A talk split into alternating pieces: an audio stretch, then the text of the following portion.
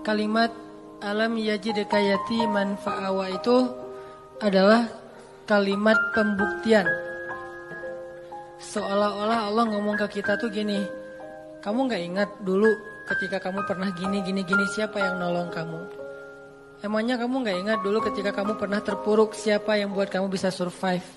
Ketika kamu hampir celaka siapa yang menyelamatkan kamu?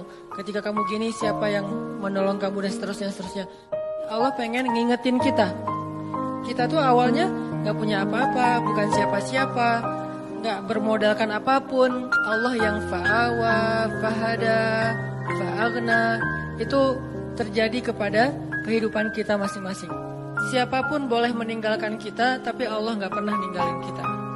Gak ada cinta yang lebih sejati dan pastinya kecuali cinta dari Allah kepada hambanya.